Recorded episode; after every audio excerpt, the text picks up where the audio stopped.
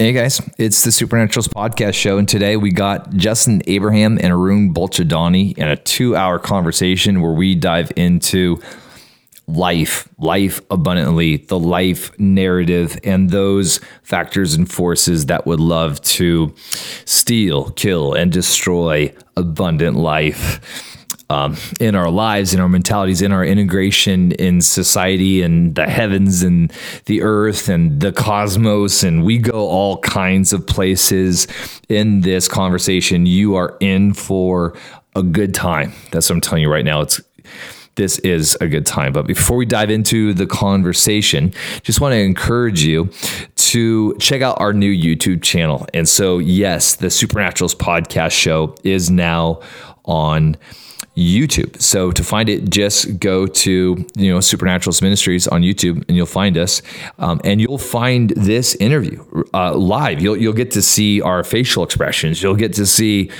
Um, our faces. I already said that. Anyways, go check check it out. Now, when you go to YouTube, make sure that you subscribe because we're doing live interviews all the time. And when you enable your notifications on YouTube, it'll actually come up on your phone, and tell you when we're live, so that you don't have to wait for these things to post onto our podcast channel. You can actually watch them as they're being created. You, are kind of in on the on the action um, as it's as it's happening. And so, um, uh, so go and do that. Go to YouTube, check out the Supernaturalist Ministries, Supernaturalist Ministries Ministries on YouTube and subscribe. Put in your comments. Let us know what you think of the conversation um, and tell all your friends and family because um, definitely looking forward to see where this um, thing goes on the YouTube platform. Um, now, when it comes to our guest, uh, Justin Abraham, it's the Company of Burning Hearts. His podcast is going through the roof. So much incredible content there. So make sure that you go and subscribe to the Company of Burning Hearts Hearts podcast. You can also check out Justin's website. Just Google Company of Burning Hearts.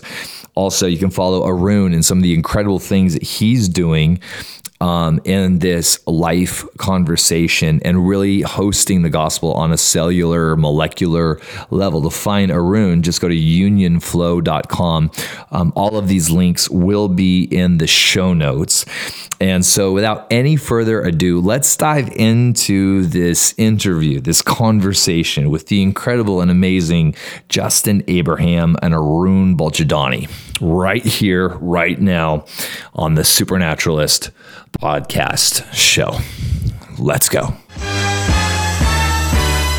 Connecting, equipping, and promoting emerging supernaturalists. They've been created for such a time as this. All right, and here we go. there is more. He said, What? What's up, guys? Hey, Hey. so good to be here. Yeah, no, it's good. It's good to have you guys here. So You could say it's super to be here. it, it's it is. Yeah, this, this is this is this is awesome. It's Superman. yeah, this. Very Superman. Come on, come on. Come on. So, Arun, will you open up in prayer? I just. Yes, I will. No, I'm just no. Let's ju- let's just do this. Let's just go. All right. Yeah, I'm, I'm feeling it. I'm All right. feeling it. So, what are you guys thinking on? Like, I could like what are you that thinking about right now? Right now, I'm thinking about how little preparation you've done for this interview. Oh, dude, I don't do preparation for interviews. No? No, this isn't an interview. What is it? This is just three guys sitting at a table With headphones on. drinking water. Mm-hmm. With This is good. This is good water. Is, is it okay? This is just three guys hanging out. Just like Hanging out. yeah, just like we just like we normally do. Mm-hmm. Love it. Now we are tonight. You're going to be going for it, Arun. And last night Justin broke the ice, and that and that was that was a lot of fun. And um, uh, and Justin brought brought like a deeper understanding of this idea of kavah and getting into the Hebrew letters of kavah, going through each of the letters, and I have an, an understanding of that word Wow.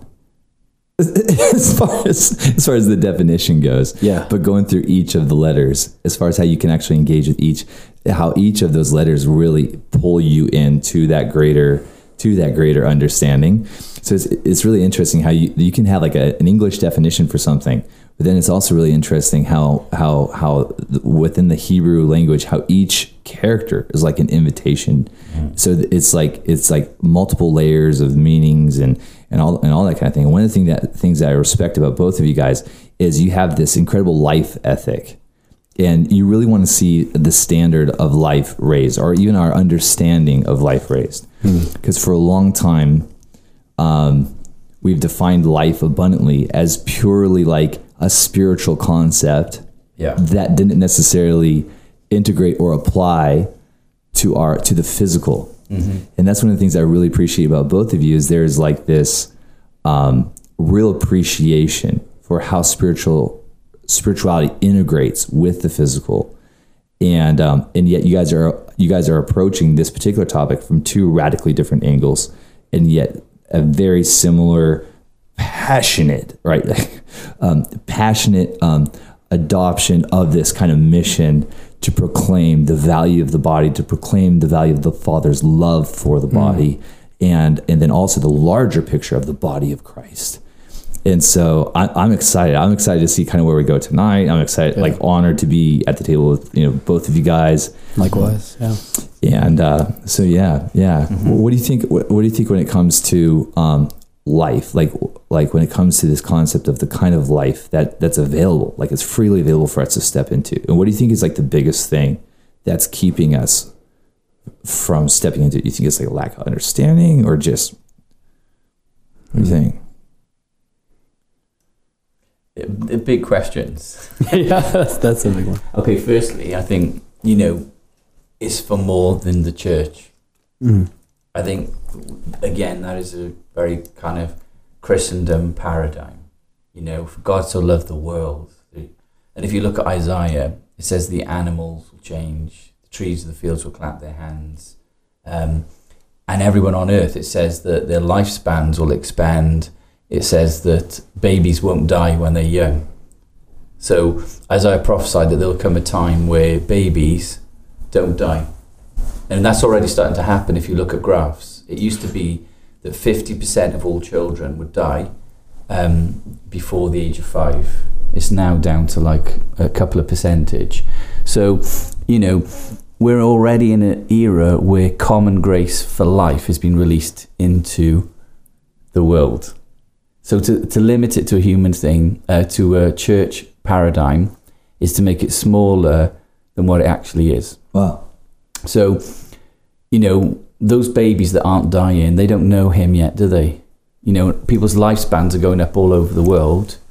So what it is is is God's spirit being poured out, but it's coming in a way that we are not used to recognizing. So, for example, um, the Lord spoke to me and said, one of the signs of global awakening will be protests. See, we don't think of protests as a sign of life, but it is Right. Right. because a protest is when somebody starts to care so much that they actually get up off their butts, turn off the TVs, and they show up on the streets. And we're living in the era with the biggest protests in history. In fact, when Trump um, became president, there was a wom- women's protest. Yeah. You remember that? Yeah. That was the biggest protest that's ever taken place. Wow. I'm not saying the protest was right, but what is happening is people are coming alive. People are coming alive. So life isn't just like the body being transformed, it's the heart, the consciousness, Yeah. awakening to reality, starting to care. And that's what we're seeing. So I feel like we're not trying to create something, we're trying to gr- engage what's already happening. You know, for me, wisdom is to follow, being led by the Spirit. So the Spirit wants to talk about life, immortality, genetics, transdimensional realities, gateways in the Spirit, all these things. And it's reflected in even quantum physics. Hmm. Because quantum physics is now looking at the multidimensional elements of genetics and energy and realizing that there's more to life. See, it's still the same thing because you thought life was material. Now we're saying it's non material, non local. So, in other words, our vision of life is getting bigger and bigger. And that's what needs to happen right now, whether it's through seeing the angels or the heavens.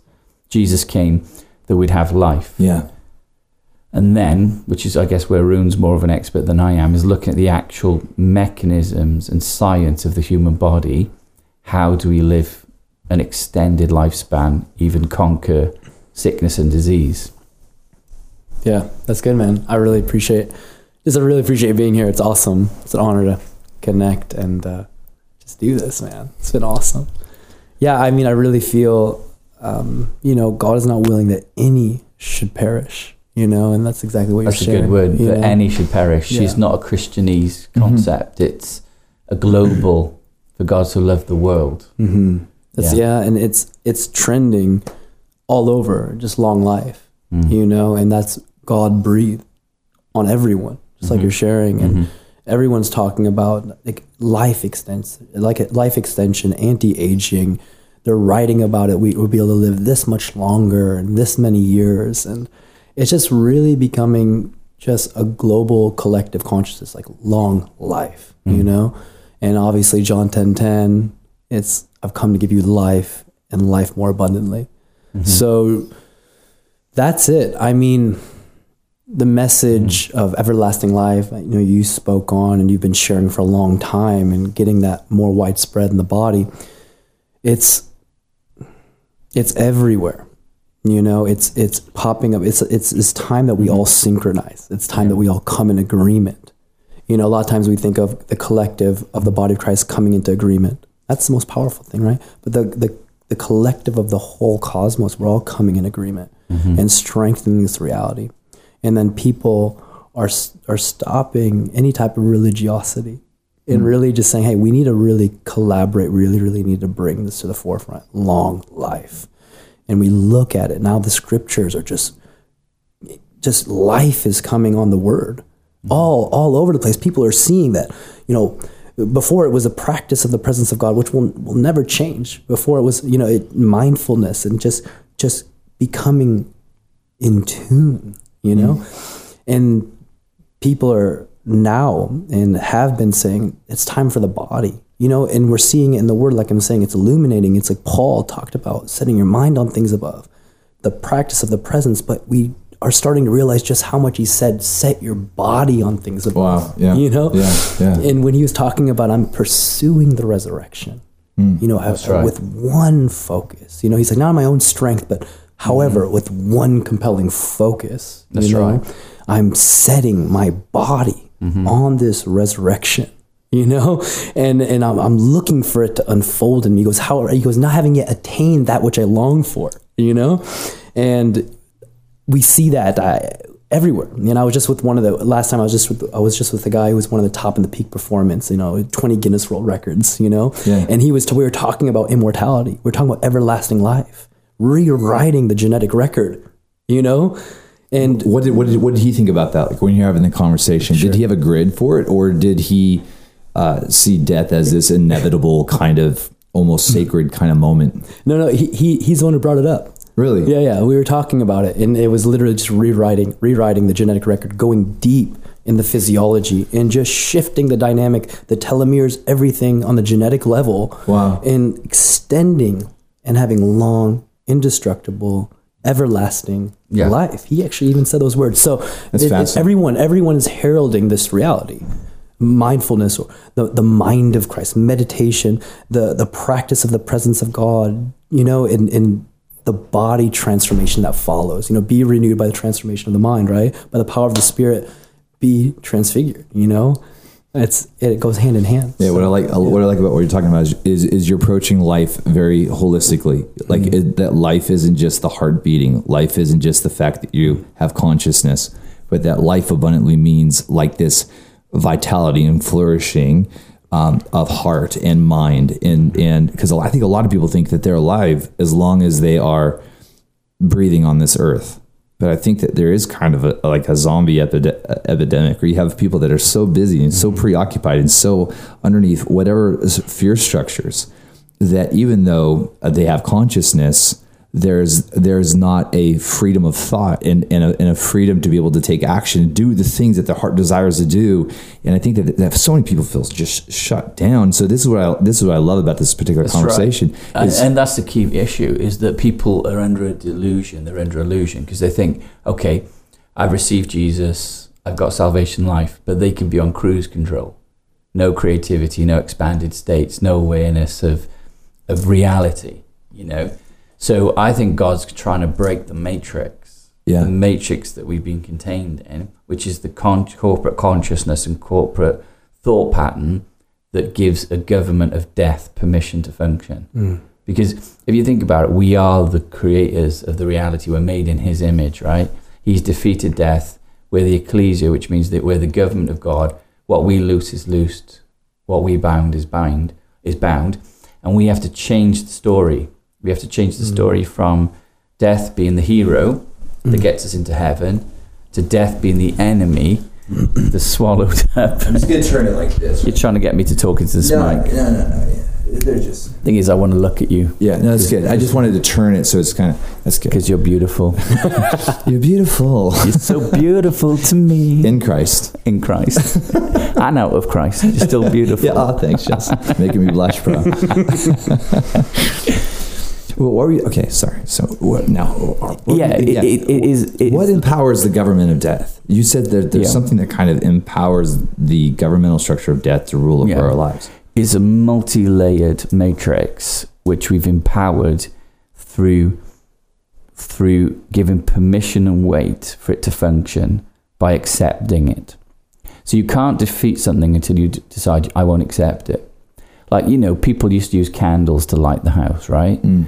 If we lit a house like we do today, it'd cost twenty six thousand dollars a year to produce the illumination that we do in a house with candles. But someone, you know, people like Nikola Tesla and others, looked at alternating current, direct current, and they broke the, the consciousness and they completely changed how we live, right?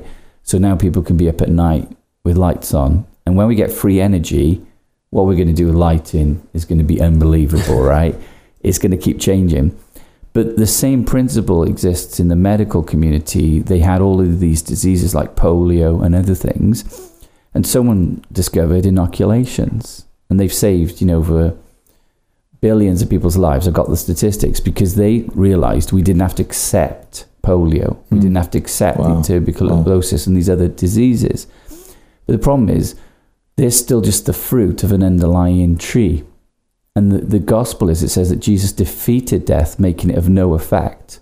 So it's already been broken, but now we need to learn the law of life. It says the law of life in Jesus Christ to set me free from the law of sin That's and death. awesome. The awesome. problem is, you come into the law, you practice, and we've practiced the law of death. So, what I believe God's doing right now through Christians and non Christians, through science, through revelations of His Word, through visitations, whatever, higher consciousness, is He's trying to teach us there is a way called the tree of life. And that tree of life has always existed. There's always been two trees in the garden of our heart. Hmm. And we know it's possible to defeat it because Enoch did, Elijah did. You know, my friend Ian Clayton once said to me that he thinks like 60,000 people have got- already done that in Oh, history. Wow. Wow. That Who knows, there could be more. I mean, some people believe that when Enoch went into heaven, one of the Hebrew books says that thousands went with him. Hmm. We don't really know how many people have defeated death, but we know Jesus has defeated it for everyone. One died for all, therefore all died in him. And he, he, he destroyed the power of death. And the question now in our consciousness is coming from heaven is why then do we give such value to death? It's good. Let me just ask you: Do you think intent regarding uh, behind immortality does that matter? Like, for example, like a, lot of the guys that are he- uh, heavily investing into the science side, the R and D side of of immortality, um, uh, perhaps could be accused of having everything except immortality. And so there could be, and, and, I'm, and I'm not saying this as far as a judgment of mine, but there could be an assumption that the intent is to is to essentially be on par with God, is to is to be an equal with God.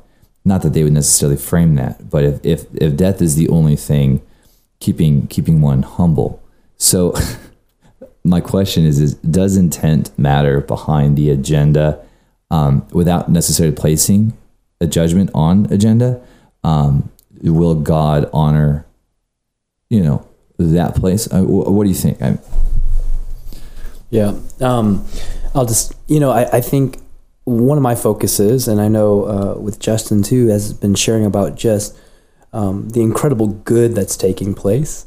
Like, I feel like this is, you know, Ian, you mentioned Ian, um, the pan out theory. Everything is going to pan out in the end. Yeah, you know, yeah, like yeah. there's, in a sense, it's we have this intent as a global consciousness after life. And I believe that's just it's like God's like yes, you know, and I feel like He can shape it all. He can mold it all according to His plans and purposes. Yeah, absolutely. whatever's going on. And I know, I know, good. I know what you're That's asking, That's good. but like in a sense, the the focus is for me is wow, everyone is starting to understand this. Every, not everyone, you know, and that has been the heart of Him who created us since the very beginning. Mm-hmm. It was the original code genome. It was the original Wow. genome Yeah, project, good. right? I like that. And the intent, the science was framed in Christ. Hmm. And now it's being framed in a way where we can measure it in a different way. You know what I mean? And and it's giving us a greater That's right. it's giving us a greater ability to apprehend that which has already been written Mm-hmm. globally. Um, and that's why I love approaching. That's why I, we love approaching it from this angle. You know, of of listen, look at the stats. People are living longer. People are thriving. There's more happening uh, in technology and health and wellness and every genre than ever before. And life, long life, immortal, everlasting life is being talked about. We already, I already mentioned this. It I'm is. It's this. talked about everywhere, except, except for perhaps the church until now. I mean, it's really amazing what's starting to happen. It's kind of happening under the radar, up to the- but there hmm. is going to be a point where there's going to be, and uh, because the, the, there's this hunger for life abundantly, as promised in, in the through the gospel, mm-hmm. and all of a sudden there's a generation saying, "What if we start reading the Bible literally?" right. right. Yeah. Now let me, let me ask you a question. This- switching gears. Go, but going back to the whole billionaire thing and, and investing, and there's two big things right now that, that these guys are funding. The first thing is immortality. The second thing is this great endeavor to to colonize other planets. Um, what do you what do you what do you think is going on right now, and uh, with the fascination of immortality and with um, occupying the cosmos? And is it related? Are these two things related?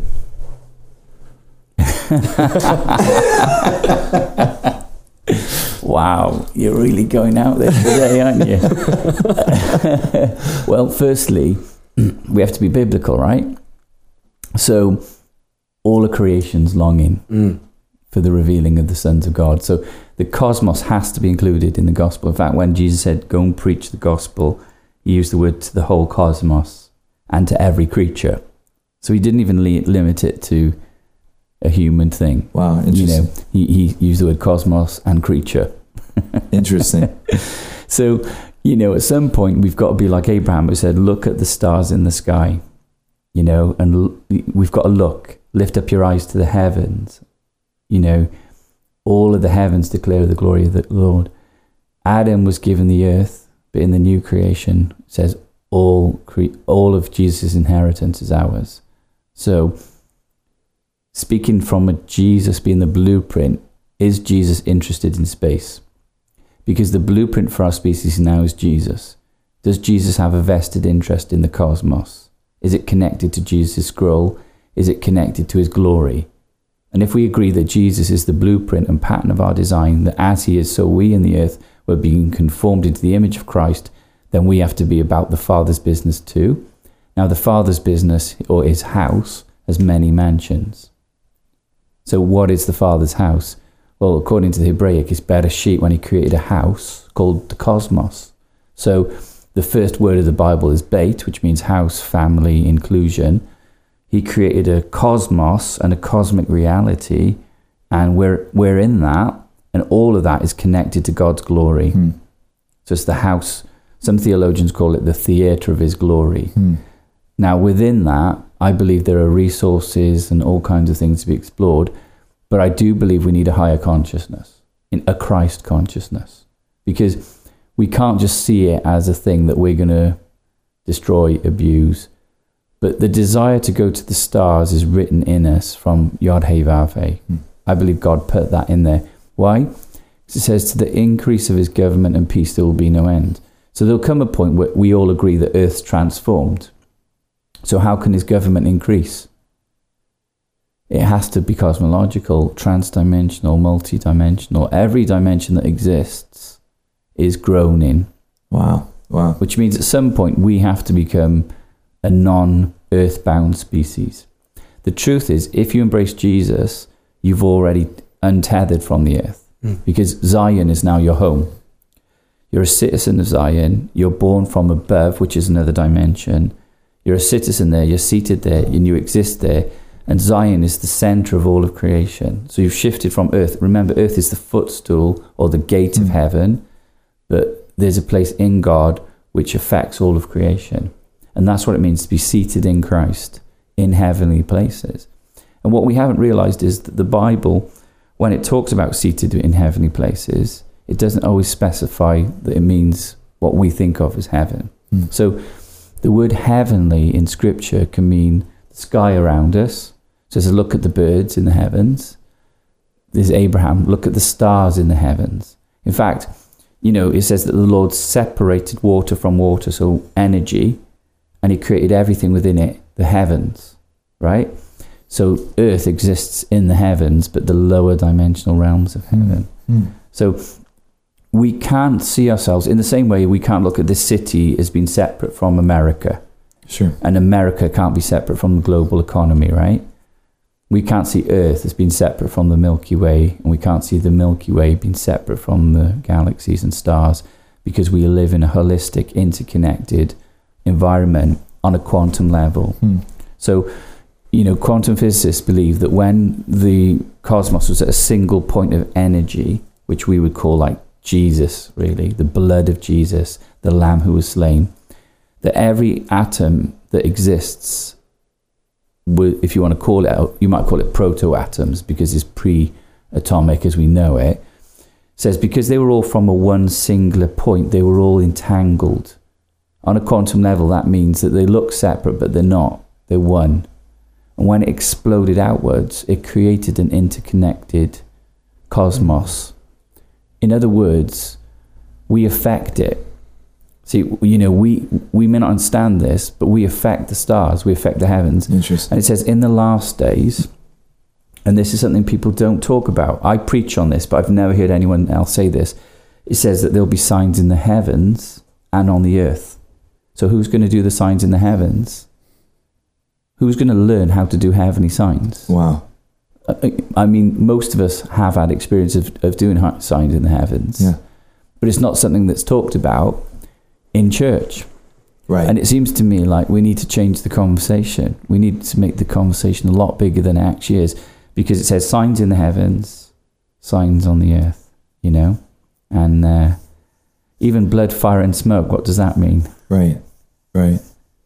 You know, there's a lot more we need to actually be exploring than we're actually exploring. So, with all things like immortality and the cosmos, there is huge dangers if you've got a corrupted consciousness. Hmm. And that's probably the question you're asking. This is why we need a great awakening and we need the Spirit to be poured out on all flesh because, you know, that is a concern that we go into these other dimensions and other realms with a corrupted heart. And, you know, what's your thoughts on that? Yeah, this is really good. Um, wow. Um, I just, I was thinking about the, you know, we are a microcosm of the macrocosm. It's a macrocosm depicts the micro. Like when you look at the vascular system, when you look at our neurology, the neural networks, you'll see that imagery in the cosmos. Yes. if you look, it's, so awesome. If, you, if anyone is watching live or anything, and just look up the correlation between the cosmos and our And the brain. physiology. Yeah. Wow. Yeah. You'll see almost identical. Well, we're at, you know this, isn't it? We're made out of Yeah, star matter. We're like 60% Yeah, star exactly. matter. And that that proves exactly. I mean, what you're saying in, in what we're talking about the connectivity, the holistic worldview, it it shows it. Like in how can we not impact that which we are mm-hmm. made of? Wow. You know, and so yeah, so that's I love what you shared on that. That's that's just awesome. And where we were going with that, just at the tail end, hmm. very interesting because it reminded me of just this encounter, this really deep encounter I had, and regarding there's a vast difference between friendship and consciousness, you know, and that was a, a direct uh, visitation, you know, and it had to do with Solomon as well. There's nothing new underneath the sun. Hmm. It's all vanity, hmm. right? Wow. What was he saying there? He was saying relationship, this intimate experiential connection I have with him who created all things. That's what it's all about. and that's when the Lord encountered me once and he was correcting some of my foundations in my life personally, where I went into some uh, this this pathway or pursuit of uh, traveling gnosis or knowledge versus relationship. The the first love wasn't quite where it should have been. It wasn't there. So he was speaking to me and gracious and talking to me and, and, and at one point visited me. And he goes, Arun, I want to let you know there's a vast difference between consciousness and friendship, and I want friendship. Wow. And that's what Justin just shared the tail end. That's what you were asking. Wow. Is, um, man, um, knowledge. I love it. I love. I love knowing and understanding God. You know, without a vision, the people perish. You know, we we want to have knowledge. We want to have mm-hmm. understanding. We're called to be the light of the world. We're called to have the greatest realms of understanding, knowledge, all of that. Mm-hmm. But without it in the proper order, That's in the proper dimension, you know, it just it just Yeah. doesn't quite. It's distorted. You know what that's Yeah. making me think of is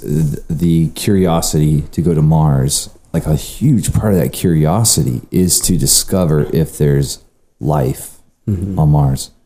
And so, like, just thinking about this whole conversation of life and the desire for the understanding of what life is. And then, so much so that let's do whatever it takes to go to Mars. Because we know there's life here. Is there life there? But maybe it's more than that. And maybe what, what you're talking about, Arun, is maybe that there's this deep um, inherent need for friendship with that outside of what this earth is actually capable. So it's like, let's go into the heavens to find life and perhaps maybe even friendship, even if it wasn't, even if it's not being articulated like that, mm-hmm. that thing in the soul that, that knows there's more. Yeah, yeah. I, I- I really, you know, what you're sharing there is, it's it's true. It's like we we we yearn for relationship. We yearn for connection. That's it, Wow, that's true. and that's that true. causes us, you know, when the, with those who are seeking any type of expansion, it causes us to yearn. It causes us to to groan. You know, Yeah. and therefore it's causing our pursuit of, of these. I mean, I know there's resources on the moon, there's resources, all these stuff is being mined for helium three. All these things are going on right now, you know, resources and, and all the stuff, you know, and you know we have maritime law, we have you know now we're getting into this in space and real estate and all that type of stuff, right? There, there is that, but you're, you're, you're, it's right on, you know, it's, we yearn for growth. We yearn for our creator. Yeah. That's true. And it That's true. causes us to go down these, go, go into these pathways. One of, one of the most, uh, one, one very incredible encounter that I had with the Lord where I was taken out of body and into the realm was, was this time where I was, I was coming out of my body. I went up through the roof and as I was coming up through the roof, I saw Jesus in the sky. Yeah. And it was just like a come up here encounter, Wow, right? yeah. And he was like, it, I, it was a portrait, like you know, Akiane, her art.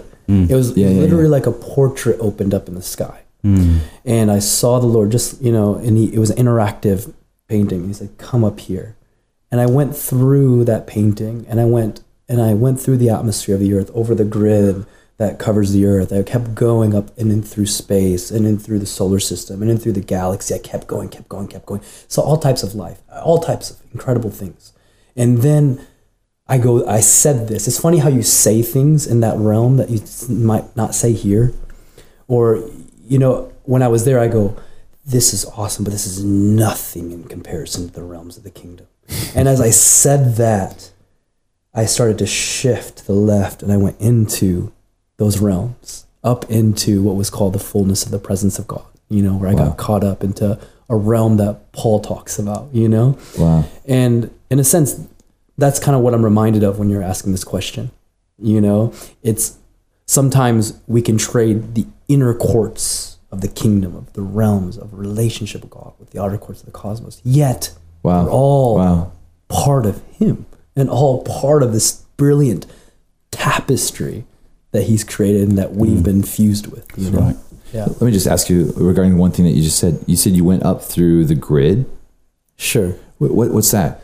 Yeah. So so there's What's just, that layer? Yeah. I've seen I've seen some crazy stuff in regards to grids, like with my eyes Awesome. open and different. But I haven't heard someone describe a grid as something that you're passing through and you're ascending into the heavens. Yeah, and Justin, you, you probably have a lot on this as well. But there's just this, there's just this uh, field that covers the earth, just like there's a field that covers us. Like you a skin? Yeah. Or like- no, no, no, like an Well, actual el- like electromagnetic. electromagnetic field, right? Okay. And and we we that is just common knowledge now with HeartMath Institute, different scientific sure. research that just are uncovering. Hey, listen, your heart has a field, your brain has a field, your body has a field. You know, you're electromagnetic. You have an electrical body. That's what you know. It's just it's just common Sure, knowledge now. okay, so, okay. and um, and then obviously the earth is a living organism and it has a electromagnetic field attached to it right? And so therefore the earth has a field just like we have a field. Okay, and so when you venture outside of the uh, outside of you know your earth suit so to speak or eventually within the earth suit for some already but when you venture outside and you go you get a view of the earth you'll see this this grid. And you can actually I believe there's pictures also from NASA or different things that show coming down just the the satellites and the the field right Sure. so it's just a field that covers Okay. earth. yeah Got it. Got yeah it. yeah Now going back to going back. good. Now that's good. Now I think there's limits to where we're going in space. If you look at the speed we're going and the technology we're using, I don't believe that's how we're going to go. So God, in a way, has limited and put boundaries in place on humanity because He has got a plan. Mm. He has to change us. I think we've reached the point in human history called the time of great change and or the divine intervention, right? Where we can't go much further than we are now without God. wow. We can't. Yeah. We can't, you know, technology could be ultimately destructive. For example, some people say there's going to be World War Three. hmm I don't believe there ever will be. And I know people have been in the heavens and heard that same thing. And, you know, I watched an interesting um, interview with Putin and they asked him that question. They said, Will there be a World War Three? He said, Well, I'll answer with what Einstein said is that I know what World War Three will be fought with, but World War Four will be fought with sticks and stones. Wow. So he Wow. said, on the basis of what Einstein said, we are all connected now. Wow. We can't have a nuclear war. Wow. No matter how much people hype that up, a nuclear war would literally be the end of all life on Earth. So we've reached the end of the great wars. Wars have dropped down to the lowest level in all history. Technology's booming and it's got, as we start to become more multidimensional, you know, space, all these other things, limitless energy. I think God has to transform the human heart. You know, we mm-hmm. have to see a very different kind of humanity emerge at this point. Mm-hmm. And I think part of the battle in our generation with life, this comes back to life. We have to move from the death narrative. Death is separation. Death is me versus you. Death is America versus Russia. They're all death, separation. These things have to go. You know, these deep rooted ideas that bring separation. Because separation is death, but oneness is life. And actually, we know this is going to happen, and I could show you lots of scriptures. For example, just on Jesus' words alone, how the world is going to know and be changed, Jesus already said, it's going to be when they see the oneness, Mm. when they see that we're in the Father, the Father's in us, we're in Jesus. In other words, the seamless union Wow. that we'll have. So I think one of the biggest truths for now, and it's the same truth that frees you from death, it's the same truth that energizes your body, is seamless union with the divine nature. Wow. Wow. And I think we have to move to, if we just taught on that, being in Him, Him being us, we'll see more advance in the next decades Absolutely. than in the last 500 Wow. years. Wow. Hmm. We have to shift from separation theology. Because Jesus said, apart from me, you can do nothing. I am the vine, you are the branch. You have to continually be connected to be alive, right? As a branch. That's right. That's right. That's right. so good Wow. so basically, one of the challenges in this era is to move to a union language, That's right. oneness, and, and practicing being in God. Like, what would it look like if every group of Christians just practiced being in Him? Hmm. Like, we stopped the project that we're doing right now called Yeah. church Yeah. and all of its many facets. I mean, I'm not trying to say stop doing hanging out and kids' work and worship. I'm not saying that. But what if we made the focus on oneness Mm. and we practice being in Him? Yeah. Because Jesus Himself said that would trigger global transformation. See, we're, we're, we're saying, like, oh, let's pray for revival. That's not transforming the earth. That's right. How many That's right. times have we done that, right. right? Let's do this outreach. Well, we're let's not- do that outreach. We're not praying hard enough. That's what they'll If we say. just get more people More people. do it harder. Um, but Jesus said that oneness would, would cause a ripple transformation right. effect That's on right. the That's earth. right. So oneness means the idea that I'm not praying for anything now. I'm going to be participating. See, we're not praying for life. We're That's good. participating in life. The mindset of separation is the mindset of death. That is our biggest enemy right now. We have to break the dividing walls in our minds Wow. in our communities, in our consciousness, and realize the truth that we've always been in Him. You know, I said last night in the meeting, the Bible begins with the word in. It's awesome. It's it. like a massive clue. it's like the Lord's wrote this book for it, said, These guys are really stupid. I'm going to have to start the book with the fact that they're in. It's awesome. So, Bereshit, it starts with Beit, which means family, house, belonging, inclusion. So, the very first letter, you could have chosen any letter in the Aleph base. You could have used, you know, Aleph or Pei, which is speak. He used Beit, which meant Mm. it starts with family, it starts with being in, it starts with being oneness. And I think this is the battle for our minds right now. Is, you know, coming back to the whole subject of death, we, we've ignored the fact that Jesus died in a way. You know, Jesus could have opened up a way to heaven. He could have just said, I'm, there it is, open heavens. Yeah. Right? Elijah had gone up. Yeah. Enoch had gone up. So why why die? And scripture's quite clear. He died to put a death, the end to death in the human condition. So 2 Timothy 1.10 says, Now this grace has come through the appearing of our Lord Jesus Christ, who abolished death, making it of null and effect, and brought the gospel of life and immortality. So the word there um, is that he he destroyed Thanatos, death. And you know, I find it interesting, even with the Marvel movies right now, Right. that you look at every, you know one of the biggest movies of, of last year or whatever, Yeah. over a billion dollars, is the Marvel movie where the enemy is Thanos, which is Thanatos, and the whole idea behind it is death wants to shape the universe, Wow. but will a group of people work together wow. and Wow. decide Wow. that we amazing. will not, and he, they'll even bend space and time That's to do it, to destroy Thanatos and the belief that we, Thanos, we don't have to accept death. So, isn't it amazing that at the same time that these truths have been released right now, there's, there's movies about comic characters that saying your battle is with death. Wow. Wow. That, that death is your ultimate enemy, Mhm. yeah. and that you, if you work together, you can overcome it. And that's what we've got to move to, whether it's through health, holistics, genetics, food. We have to start breaking the structures of death, like the food industry. We know this already. It's going to be judged heavily because it was one of the biggest causes of death. We know the oil industry, the pollution. They lied about how damaging diesel was. They lied about the fumes. They're lying about, you know, energy now. So these structures need to be destroyed so we have free energy, clean energy, limitless energy. You know, when we start to get limitless energy, the sky's the limit. And it will mean equality around the earth. Because when we start talking about life coming, one of the greatest injustices on earth right now is that the people who controlled energy held back technology from Africa. wow.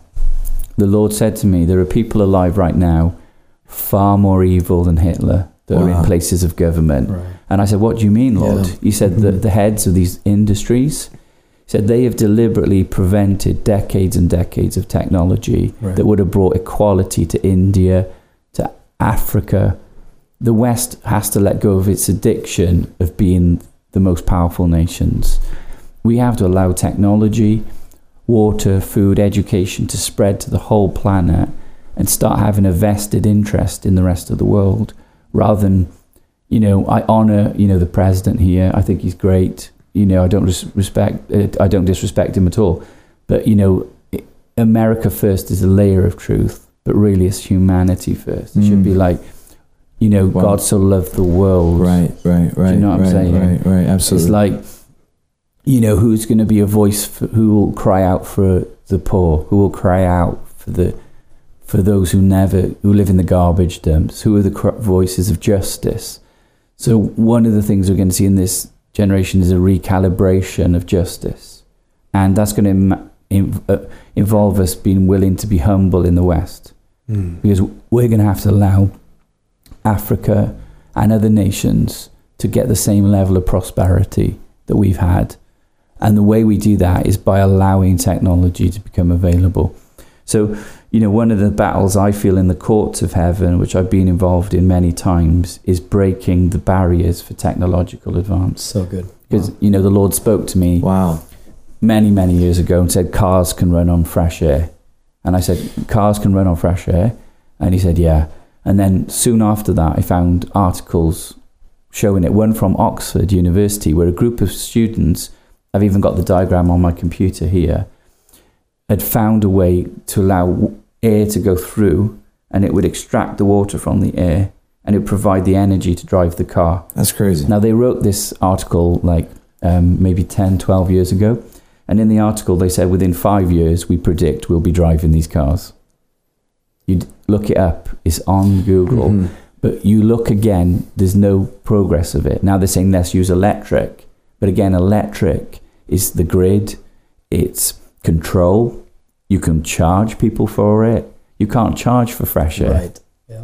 See, we need to move to an economic system that's not That's, that's what was- slavery. that's what I was going to ask you. Mm. Like, Yeah. because it's the economic system that's holding Yeah. back all these restrictions. and we have to move to a new economic system and that, that this means major recalibration right now across the earth so when we're talking about life coming upon the earth again it's a holistic thing it's going to mean the judgment of systems of death right now economics banking slavery food hmm the food industry which is toxic Yeah.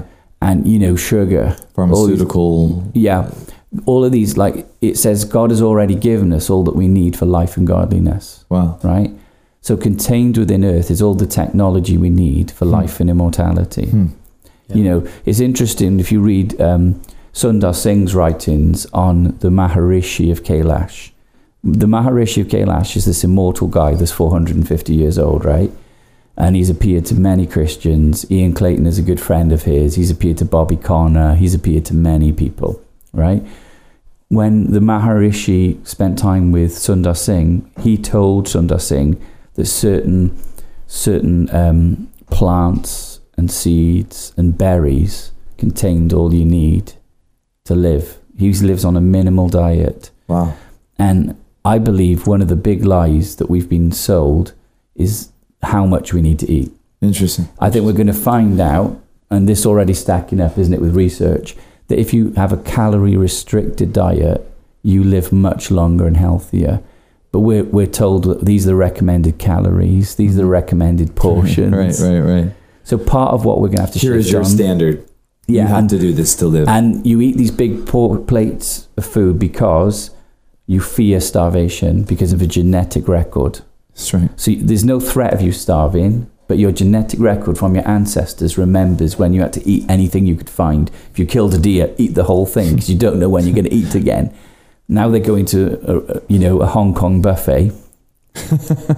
I was in Hong Kong buffet, right, Come on, man. dude? I was in there, and Hong Kong buffet. I'm not trying to be rude, Yes. but there was some people, their family, that pretty much spent all day there, Yeah. and they munched their way through the whole thing breakfast, lunch, Yeah. dinner. Yep. uh, for like six dollars, right? Yeah, come on. Now I'm all for celebration of food, right? Arun looks like he's about to throw up. Yeah. it's like, like gross. But the point I'm making is, what makes a person overeat is them being triggered by genetic memory. That's all Wow. it is. Because I found when I travel, the more I'm in the spirit, the smaller my portions get. Hmm. And I've had many trips where I eat like a handful of food literally all day. But if I eat more than that, I lose my energy. And the first time I made that mistake, I was full of energy in Canada, full of life, supernatural life. And they said, let's go for lunch. You must be tired. You must be hungry. I went along with it. I had this soup. I ate one mouthful and I was full and I felt amazing. Lord says, you had enough. But out of politeness, I kept oh, eating. Oh, wow. Wow. And I crashed out of the energy system that I was in. So I think it's possible for us to live off such a small amount of resources in terms of food when we're in Him, when we move in Him, when we live in Him. And I think that's the challenge is moving towards free energy, So good. Yep. Less eating. Honestly, you see people in meetings, they're worried because they need to get home for dinner because they've been triggered by someone else's experience. It's not even their experience. Right. Because honestly, if they stayed all day, they wouldn't suffer any harm. That's right. That's They'd right. probably lose a bit of weight- and their lifespan would expand a bit, you know? so, you know, we have to allow God to deal with genetic triggers. You know, and this is what I was shown by Enoch. You know, Enoch, it's really interesting, has got no triggers. Oh wow. He's taken his body fully through the flame and it's been recalibrated so that there's no spot or wrinkle in the genetics. Hmm. So, you know, Enoch talked to me about one of the big truths for our day is yeah, we'll repair the world, but says we'll also heal the desolation of generations. Wow. Now, I pondered that for a long time until they showed me what it meant. That genetics is generations. So, like Noah was pure in his genetics, right? It says he was pure in his generations. If you read like the Book of Jubilees and other books, when Noah was born, God had done a genetic number on him because he was born shining and he could talk. Hmm. That's in their mythology. Okay. But I do think there's some truth in it. I think God intervened on a genetic level, you know. And I think it says, as in the days of Noah, shall be at the coming of the Son of Right, Man, right, right? right. Now, there's different views about whether that meant AD 70 or the future. But I just want to propose this that if it is still a future thing, you've got Enoch was phasing in and out in the days of Noah. He was there at the birth, he prophesied over him, all sorts, you know. Well, he came after the birth because his dad went up on a mountain, cried out for Enoch because there was something unusual about mm-hmm. Noah.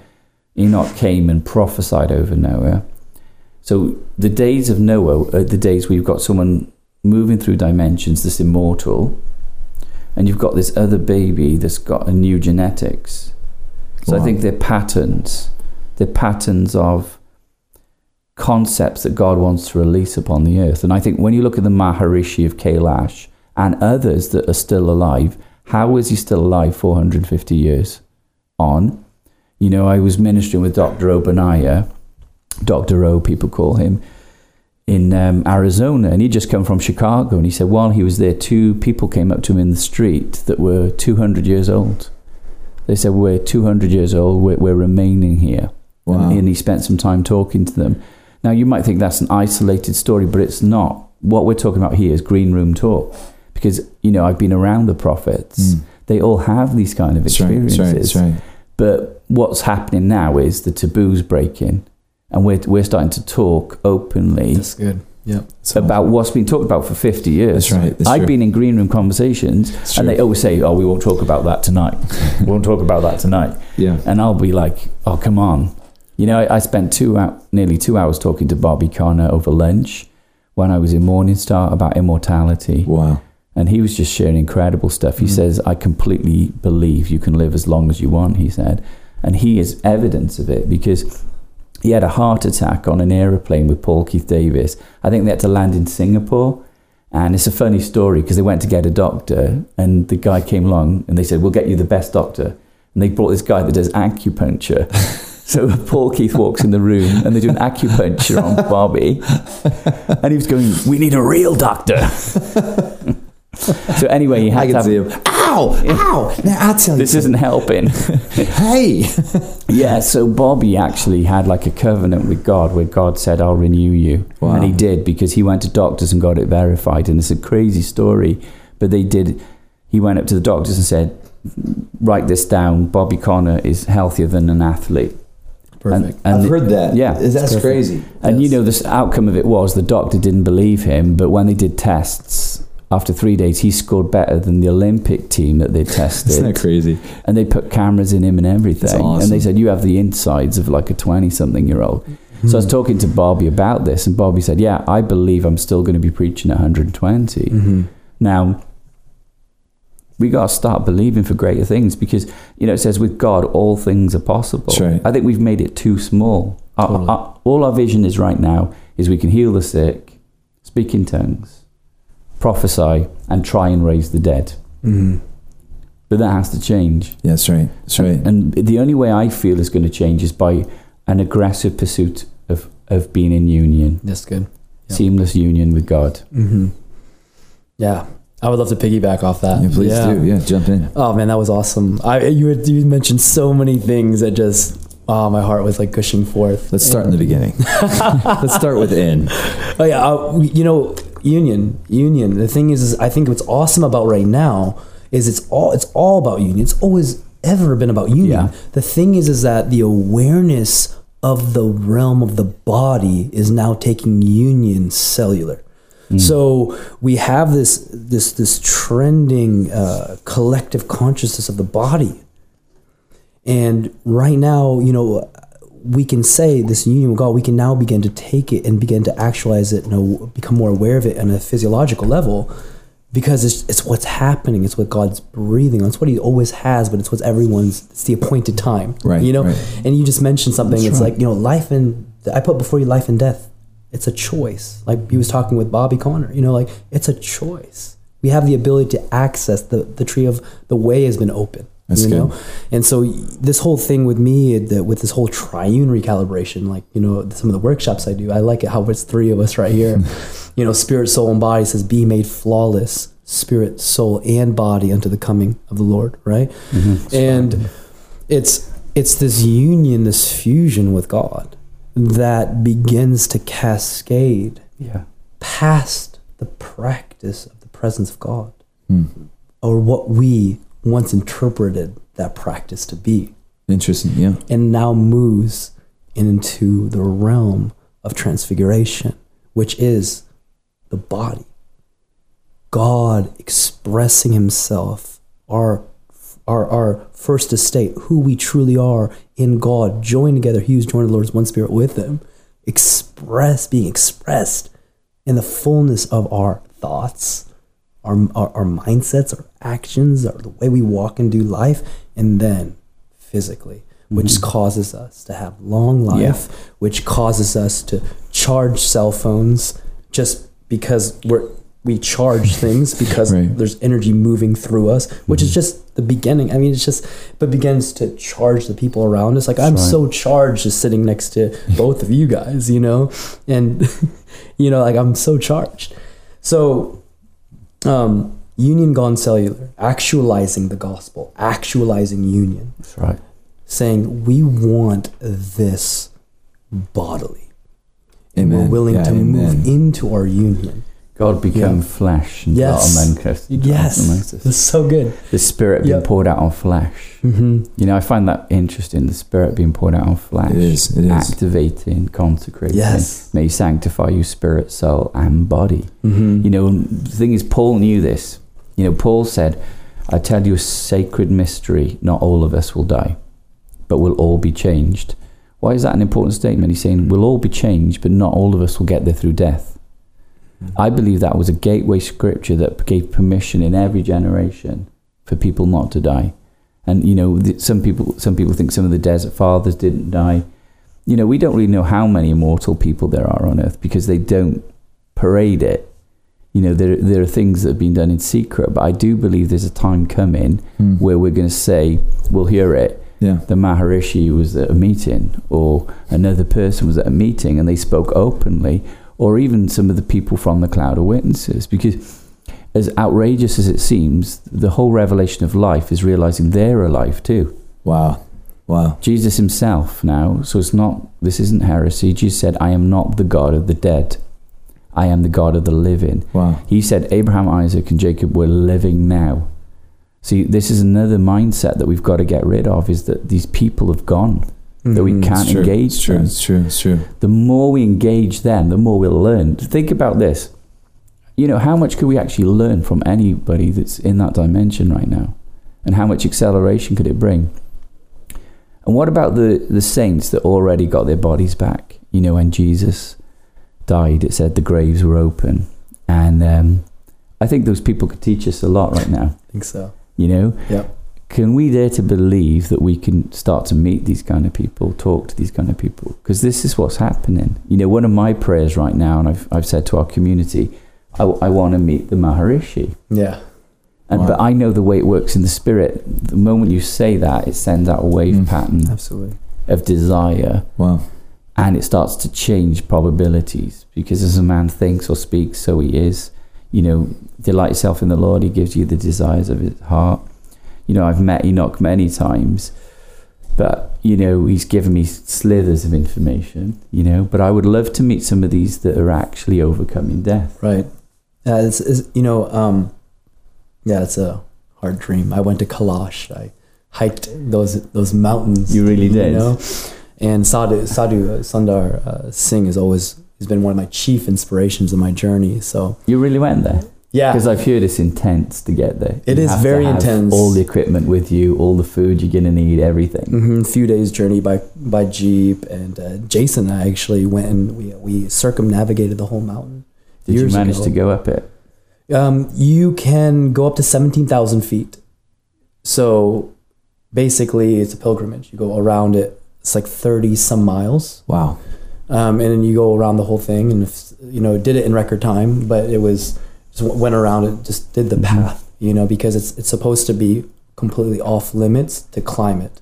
Okay. But as you go around it, you basically are going over tremendous passes. I mean, 17,000 feet. Right. So it's pretty intense. Right. Right. Right. But one, one of the things I, I really I just it, you know a recent a recent encounter and the, the the thing is I also want to share this too. It's like gone are the days where we don't talk about what we consider mystical phenomenon or extra dimensional phenomenon because we, we have to stop that that be, that's beginning unless you you know those who are led by the spirit are the sons of God. That's So right. Be love led. love it. But at the same time, we we have the word and we have um, just who we are by nature, Mm-hmm. and everyone, the whole collective, is mo- is on this.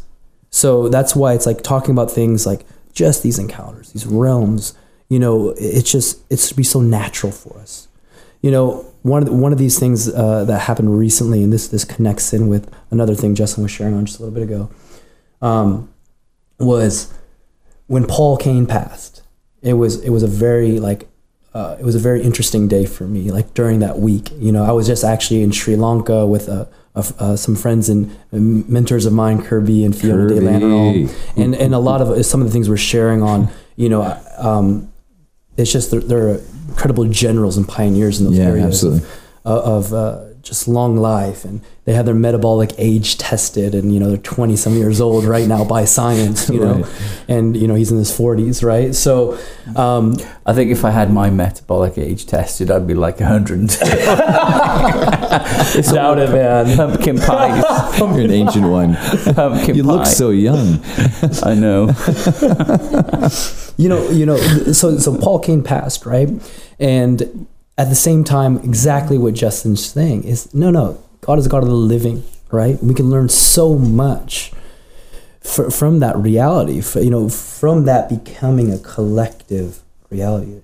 God is a God of the living. Yeah. You know, so there was a time I, uh, Carlisle, my fiance, he's actually sitting there. Um, She's in the studio. She's What's in the up, studio. we were we were actually going on a run. Uh, we we went to go do a marathon or a 10k together, and the whole time there, a, a lot of synchronicities were happening by the spirit, like uh, around Nikola Tesla, Einstein, Edison, these individuals, and Paul Cain and Bob Jones, and my heart was just really tender because I really wanted to see Paul again before he passed. You know. Um, seeing Paul was awesome. One of the first times I saw him, I was on a father son road trip as my dad retired from cardiology, and we were. He he called me to stop at his house, and he he thought he was going to pass soon. This is years ago, three years ago, and I said, no, no, you're gonna you're gonna live. You're gonna live. You know, you're gonna travel Wow. again. Da, Wow. da, da, da. Wow. We talked. A long story, but when we got there, um, you know, it, it, it just what happened there. You know, my dad started his walk with the Lord That's during, right, during that right. time, and everything was phenomenal. You know, so I was wanting to see him again, right, and connect with him. Man, I was actually with Kirby, and we were talking. I'm like, man, I would love for us to go see him and connect and everything like that. And um, my heart was getting stirred, you know, at his passing as we got done with our run, and all of a sudden, I'm just emotion is a pathway. It's like a doorway into the spirit. A lot of times we don't lean in enough to go into that realm mm. with God, go into that dance of relationship. So I just begin, I, I noticed that emotion. I began to just lean into it. And all of a sudden, I'm like dual dimension. I'm mm. driving the car and I'm fully caught up, an observer, listening to this conversation happening between Paul Cain, Bob Jones, Nikola Tesla, and Einstein. And it was just I was like, whoa, this this this this is incredible. This meeting is incredible, and it was a convening, a council being held uh, from the prophets of science, the prophets of God, re- regarding a release of technology, a Wow. release. Now it's here, but a release, a, a release, uh, like an opening, something being legislated Wow. for an opening to happen and things to get moved away that were in the way before. You know, when uh, Tesla was around, you know, here, he talked about harnessing the wheelwork of nature, you know, and literally like, uh, you know, when you when your eyes are open in, in this in the spirit dimension, or when your eyes are open in what people consider the unseen, is you can literally see the the glory of God that covers the earth, Wow. and, and it says Wow. the knowledge of that glory will become a collective consciousness. It'll become a reality, and that's like what individuals uh, see. You know, when they're seeing they're seeing God breathing in creation, like wow, we can become dependent on God for every need we have. You know, and so harnessing the wheelwork of nature, all of that stuff just connects so deeply in with what Jesus framed. You know, and going back into oneness, you were sharing about oneness, and it's like oneness is a, is a is a clarion call for life. Wow. You know, Wow. Wow. and uh, there's just so many things. You know, I, I remember you shared something that was really moving. You said, "Moves of God." I think, and you can correct me. Moves of God keep dying because we keep dying. That's right. You know? It was actually something the Lord raised with me. He, Yeah. he said that Methodism would look really different now if you know John Wesley was still around. That's true. and he, and I just realised what kills these moves is the actual people dying that carry the governmental scroll for that movement. Wow. Because it's very difficult to impart it to the next generation. You know, you can even see that in the Book of Kings, where the next generation rarely picked up. You have occasional right. transitions like David to Solomon. That was a good one, but often it goes backwards, right? That's interesting. So, you know, um, what would it look like if we said, okay, we're going to shepherd this all the way through? One of the biggest things that would happen is you will not build temporary concepts. You will say, we're going to build things like schools, they'll be here in hundreds of years. You know, W- w- your your perspective isn't on oh let's have just this good event that good event it's like where are we going Mm-hmm. and that's the kind of mindset that God wants to restore. And the way He's doing it initially is just by gently expanding lifespan. One of the things that's going to change, for example, I was shown was architecture. Because, especially in the UK, when they build houses right now, they do it as cheap as possible, no glory on them, box houses, they call it, right? Right. Right. If you lived for hundreds of years, you're going to be quite ashamed of what you, you made. Because you're going to see how poor it was over Wow. time. Wow. So what what life expansion is going to do is release a new artistic flair. People are going to start building things in ways that are beyond function. That's awesome. They're going Yeah. to become things of beauty. So you know, life expansion and, and the expansion of technology. You know, one of the things the Lord spoke to me about was I didn't know he was quoting Arthur C. Clarke, but he said this when when technology gets where it's supposed to be going, it'll look like magic. Wow. Arthur. C. Wow. Clarke said, any advanced technology will be indistinguishable from magic. Wow. I didn't know that quote at the time, Yeah. but the Lord was saying, you know, that technology, and this shocked me, he said technology is a manifestation of his goodness. I was Hmm. thinking, what do you mean? And then he just showed me, he didn't really say it, he just showed me how hot water, good plan, showers, good plan, seats, good plan Yeah. you know, and he went through how like everything's just a goodness manifestation. Wow. Having dentists, Wow. doctors, Wow. you know, that they've come from the realm of heaven and manifested. But then what I saw was that there was so much more to come. Both spiritual things, this is interesting, and natural that we've not seen. Wow. So there are things that are attained in the heavens that are going to start coming down now, which I think is like quantum technology, even portal technology, mm-hmm. energy technology, lots and lots of stuff, genetic technology, tons of stuff. But we're also going to see things come out of heaven that haven't existed here before. And when he told me that, I was like, again, we, I've got a good kind of conversational relationship with with the Lord. So I said, "C- "Can you give me a verse for that?" And he said, "Yeah, you know, Yo says it's- that's simple. Um, the rainbow." I said, "What do you mean?" He said, "Well, the rainbow came into this dimensional framework and had an expression at Noah, but it always existed around me." Wow, So you know, it says there was a rainbow Wow. around Wow. the throne, That's amazing. right? Yeah, it's great. Circular rainbow is also described in Revelation that there's a there's a rainbow. So around the nature of God and in the seven lampstands was this rainbow effect, which was held from being in this dimensional context until the Lord opened up that gate and then that thing manifested hmm. into the earth. I was shown there are things going to come on the earth that haven't existed here before. It's quite shocking when you think about it, but Scripture does say what no eye has seen or ear has heard will be now made known by the Spirit, right? So It isn't saying it's inaccessible, it's saying it's going to be made known. Mm-hmm. So there are things that are going to come on earth that I think are going to bring shock and wonder. So, you know, corresponding with life, we're going to live in days of awe and wonder. See, we've lived in an era where you can debate things. That's right. Okay, so you you can say to your friend, "I believe in Jesus" or something like that. You might they might feel God's presence, but they could dismiss it. Mm-hmm. We're coming into a, an era, and what the Lord said in a dream was this. He quoted Moses, where it said that with with great fear and trembling, I brought them out of Egypt, Mm. an outstretched arm and signs and wonders. So whatever's going to happen next is not going to be hidden. It says, "Arise Wow. and shine; your light has come; your glory will be seen." Yeah. right? You look at the timeline, it's all going to start to become more and more visible. So good. So th- these dimensional boundaries are blurring, you know? And, you know, Bobby Conner had an experience that matched this where the Lord sent him to London and he didn't have a meeting. So that's pretty radical faith, right? Right. said fly to London and go to this specific hotel and sit in the chair and wait. And um, he sat there for he doesn't know how many hours in, in kind of a slightly bad attitude, really. Just surrendered to it. And I talked to him face to face on this, so I've heard it, the, the account. He said, I kid you not, this was not a vision, he told me. There was a wood wall, and the wood wall moved backwards and physically stepped into the room, the cloud of witnesses, and, and stood in front of them one by one. wow, wow. And then Jesus appeared in physical form and Wow. said, You're here because they're here, and we're all connected.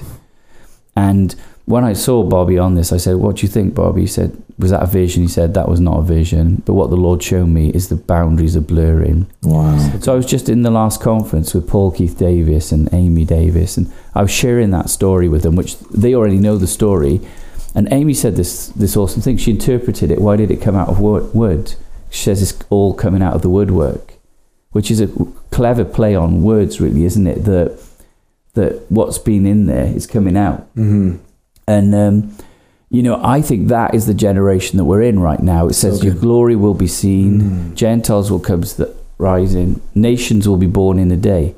So we're really looking at like phenomenal demonstrations of transcendence. So, so good. Yeah. Yeah. And I believe the biggest sign of transcendence will be the incorruptibility of the human body. Yes. Wow. Well, How do I know that? I think John is an example. Mm-hmm. He couldn't be killed. He was put on the Isle of Patmos. You've got Enoch as an example. And remember, it says in the end times, the spirit of Elijah will come. That's right. What is the spirit of Elijah? Immortal ascension technology with miracles and power that terrifies the enemy.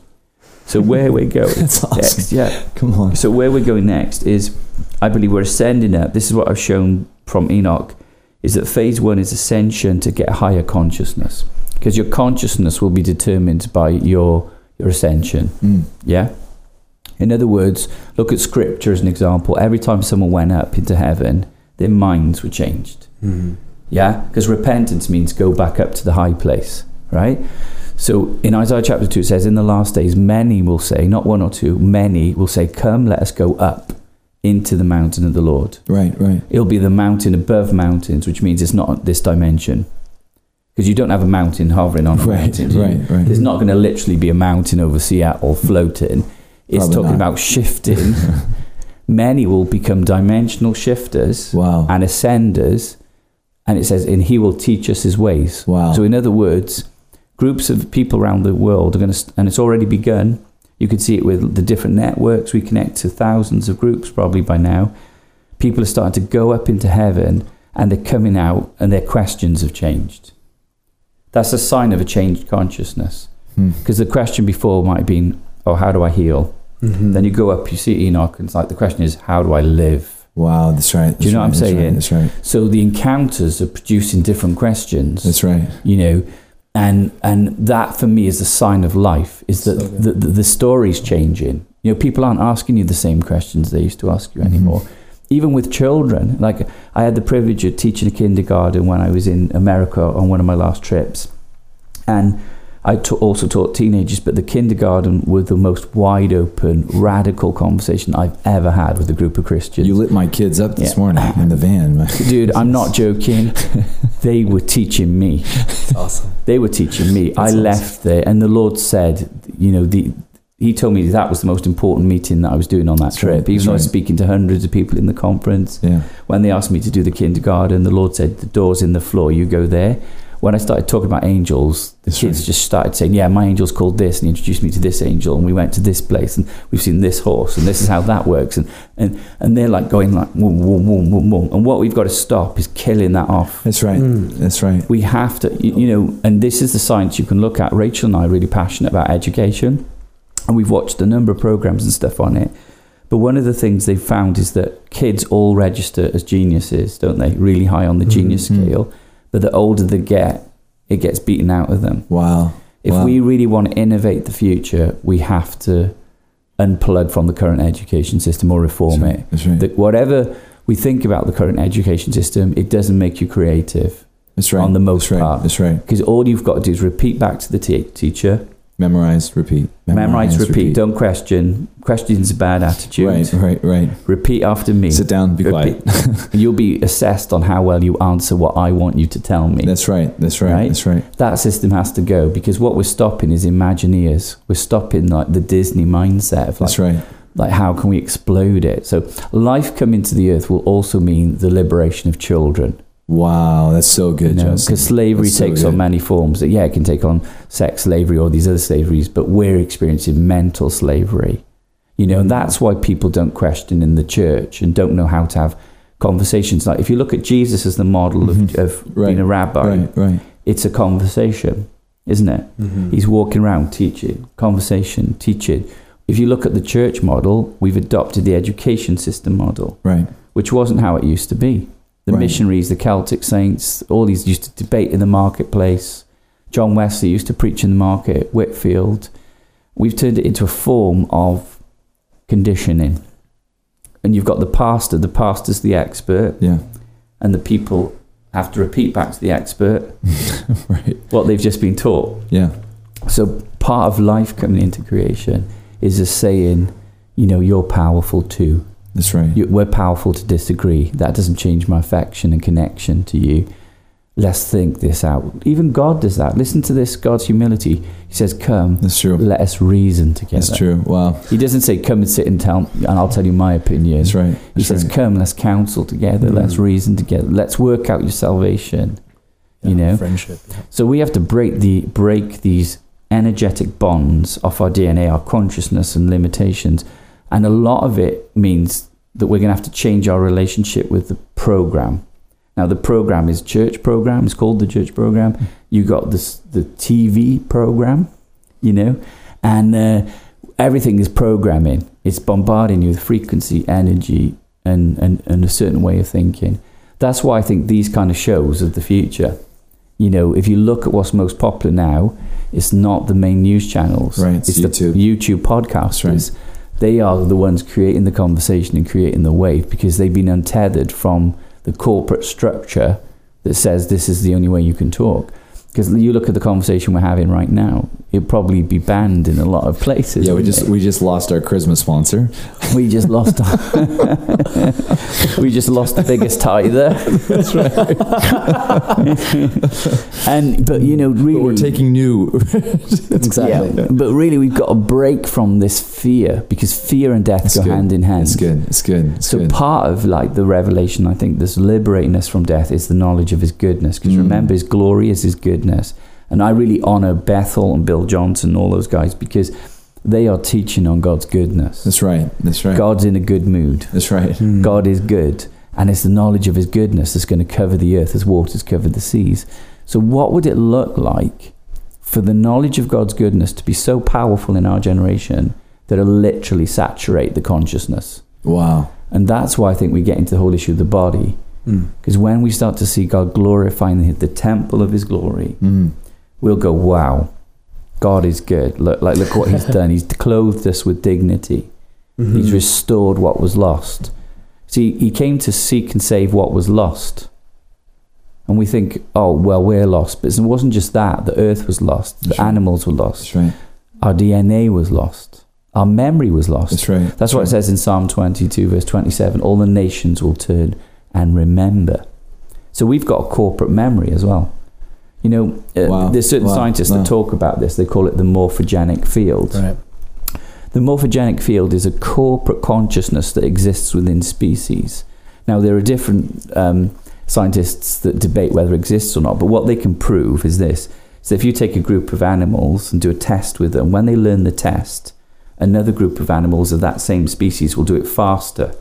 Yeah. And the only way they can explain it is somehow the first group upload their experience somehow into the corporate. Mm.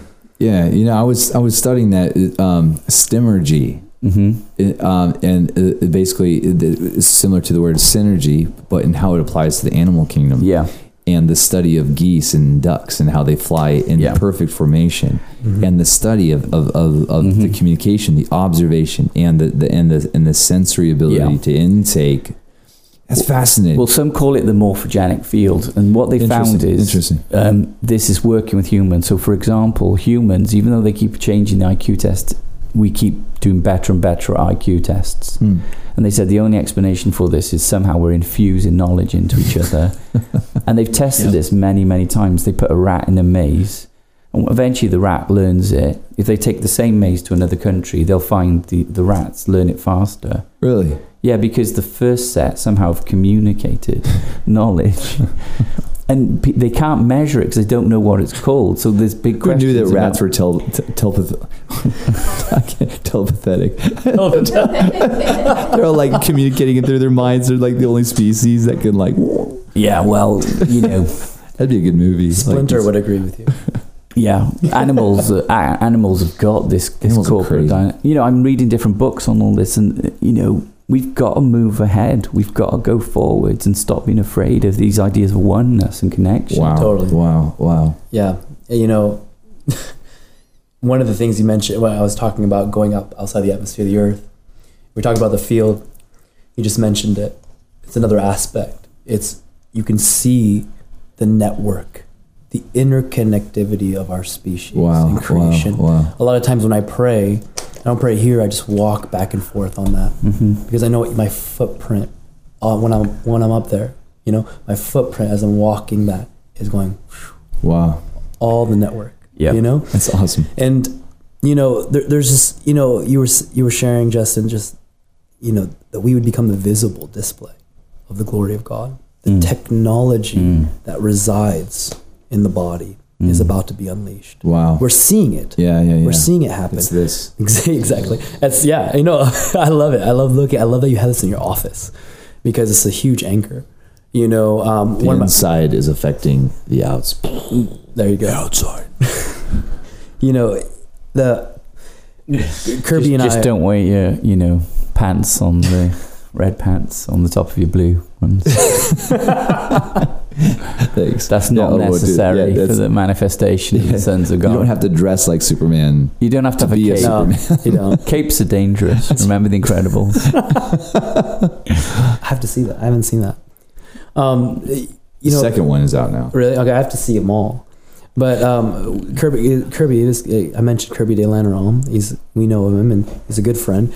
And um, he had been. We were talking after we were running. We were running. I was training with them as they were training for the Ironman. You know, and we were like fasted states, or you know, running a lot and just heat. And I just got done training in Poland in the ice. You know, and we were running and everything like that. And after finishing, um, it, it was just awesome high. You know, and we were talking, and we did like a little video recording. We were talking about how the gr- the the greatest revival, the, the the Reformation is coming is in the area of the body, and again, it's it's not just the body, so we don't get off balance here. It's what you're talking about, wholeness. It's we're gonna be connected again. Wow. You know, and, Wow. and the word it says, Wow. in the end, the books will be open. Yeah, that's right. You know, I I feel like that what that's saying there. In the end, the DNA is going to be open. The the capability of Mm-hmm. what you've been embedded with is now going to be open. That's right. know? I mean, Paul talks about this, and I write about it in Beyond Human, where he says, to the immature, have these different opinions. He says, but to the mature, be of one mind Mm-hmm. and one opinion. So he distinguished between a fractured community in your thinking, Mhm. which he called immaturity, and then he said maturity is be of one mind and one opinion. Mm-hmm. Is it possible that the global ecclesia can start waking up with the same revelation, the same understanding, the same visions at night, the same dreams? I believe so. I believe one of the markers of our time will be forced change, where the Lord changes how we function. And he starts pouring out dreams and visions. It says it. Mm-hmm. Pour out my spirit on flesh, Yeah, that's right. dreams, and there'll be visions. What will it look like when people all over the earth are starting to dream together? Maybe have the same dream. People have visions. The people's you know genetic memory starts to open because inside of us is a memory of walking with God. You know, I, I taught last night how the word Adam means dam is blood, and the the A is Aleph, which represents Yod He Vav He. So Adam's name literally means Yod He Vav He's blood, and blood contains the essence. So we are called God's blood in hmm. creation. So there's a memory in us that we need to see reawakened. Where do, this is why I believe people are into genetic history now. Where That's do I right. come It's from? It's huge. What nation? The question is interesting. The question shows a change in consciousness. You know, why are people suddenly saying this is important that I know? Why are they suddenly saying where do I actually come from? What what is my genetic makeup? It's because there's a deeper question which is starting to manifest. Is the ultimate question. Where does this bloodline come from? Where do I originate? Where is my origin point? That for me is exciting. That shows a, a massive shift. Now, if you study genetic mapping, it's amazing that the whole idea of being American or British or Welsh dissolves. Right, right. Because if you took my DNA right now, Everybody's Viking. the Vikings got around, man. Like, eh, like the Vikings were just going for it. Man. like, you have Viking in yours? I'm straight curry, bro. Straight, one hundred percent. Uh, no, they didn't. They did a genetic census of the whole of the UK, and you know how people like are passionate about splitting, like Scotland or something. The idea that there's a mm. Scottish group separate from English is a joke. Right. To say there's Welsh separate from English is a joke. Americans separate from Britain, or Native Indians, or Africans, or all these different nations. Yeah. The, the thing is, if we look at your genetics, you are all that. We are a connected species. And th- this is why I think Paul said in the new creation, and in the Passion Translation, it's very powerful. He says, There is no nationhood. Hmm. Interesting. Yeah, that's and, but you, what, what do we find predominantly in the prophetic movement is nationalism. wow. It's always God's going to use this city. It's all about America. You know, you don't often hear the uh, prophets in America prophesying about Britain. Yeah. I remember meeting with some of them at Roundtable, going, "Have you guys got any thoughts about the UK?" It's like, not really. The, the, the you what? what? This is Are you place? okay? Yeah. No, no, the UK. Mm-hmm. No, I'm okay. Now, I'm not saying that to criticise. I'm saying that it just shows that it's not a new mm-hmm. creation expansion. Right. because it's so nationalistic. And I meet prophets all over the earth or intercessors that say, God said, this is the city where revival is going to start. Yeah. It's like, no, This is the planet that's going to be transformed.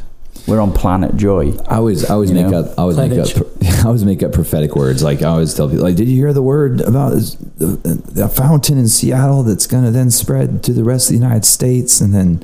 And I always do it with people that don't live in Seattle. On per, you know, mm-hmm. like like when I'm with people from Oregon, like you always hear, yeah, it's going to circle up around Oregon.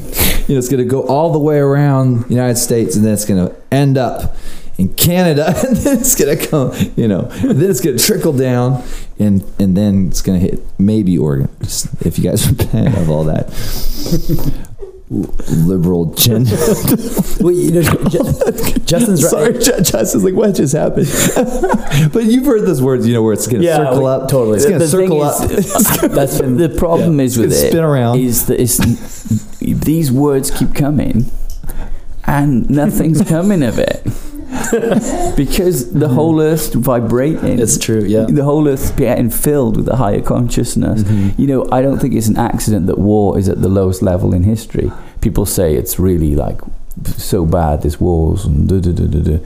but you know war is at the ultimate level low level even murder rates are at the lowest level in known history and they're dropping all over the world the last book I read on it is called Enlightenment Now. It's a thick book, hmm. right, by Steven Pinker. Hmm. And he says in there there's only four cities that are really messing up the global pattern, and that the, the, the UN has got like a 30 year strategy to start helping those cities. There are other strategies with inoculations and dis- diseases have worked. So these things are working. That's we can criticize Yeah, the amazing. UN. I'm not saying the UN's perfect, but I can tell you what, they are delivering results when it comes to healthcare, when it comes to water, when it comes to inoculations, you know.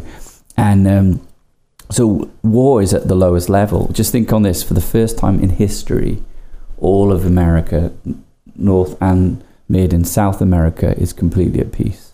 All of Europe is at peace. Asia is at peace. That's never been seen since the early days of history. Human rights are expanding, literacy, women's rights. You know, God is moving, but can we recognize it? Or do we think that That's God right, moving yeah. is just a good revival meeting? Because what you see is people say, we're going to have a revival. And it's like a meet, it means a meeting with like good music, Yeah, good good church service. pop yeah. a couple of miracles, right? Yeah. Um, but the thing is, you know, that is not what we should be looking at as the marker. We should be looking at is the world rapidly changing? Is the world churning back to the blueprint? Okay, there are massive challenges. We know it people trafficking, pornography. Mhm. But we can't just ignore the fact that things are getting moving in the right direction. Mm. You know, things are changing and it's going to accelerate because it's the kingdom coming. Yeah. Yeah, and I love I On love, earth. I love that worldview because it's so rare. You just don't really hear a lot of people. And I also like agree with you what you're saying about Bethel. I mean, Mhm. yeah, I mean just that whole thing of God loves you and He's in a good mood. Good mood. what do you think I said? Oh, carry on, carry on. Mood, mood. He's in a good mood. Yeah, Yeah. yeah, and I just because you don't you don't you don't hear that ever, you don't unless you're really you do you really have to set your mind on on things above because there's such a narrative um, for death and decay and fear and it and it and it resonates with, with something in the disposition because it it sells right and um Uh, it, because the illusion, see, the illusion of God that we've, we're dealing with in humanity is that God is against us. And a lot of those prophetic words reinforce that. But the truth is, it says God not counting our sins against us. He embraced us and He sent His Son. You know, when we were His enemies, He died for us. So it says, how much more will you relate to us now that we've been reconciled in Christ, Yeah. right? So this narrative of God being this angry being is what we've inherited in our genetics, a false version, which you can see worked out through Israel building a calf rather than going up on the mountain.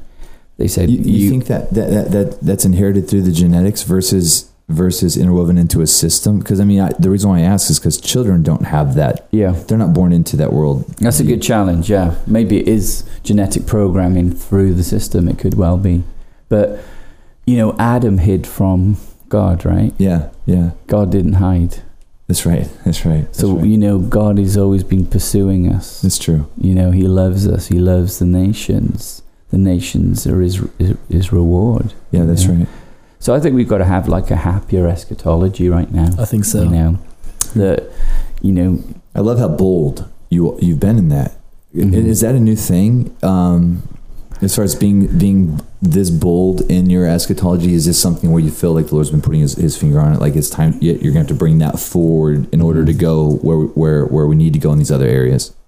it's been a, a thing in a relational thing through the Lord because when Enoch gave me that wine that I drank, I saw people rebuilding things. I saw gen- uh, genetics getting healed. I saw technology surging, and it, and it challenged what I thought. I even saw that he was using people that I wouldn't call Christian. Wow. I even asked him in the encounter about that, and he said, "Think of on King Cyrus."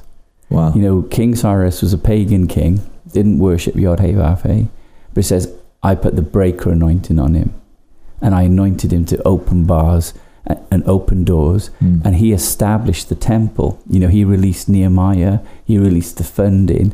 So in that story, who really acted as the ecclesia? wow. Wow. You know, who really Yeah. land? What I mean by that is who landed the blueprint. Right. And this is why we've got to stop saying Christians should be doing this. Mm. We all say, oh, Christians should produce That's the movies. That's good. Christians should make the technology. I've never I'm always trying to get Christians to stop making movies.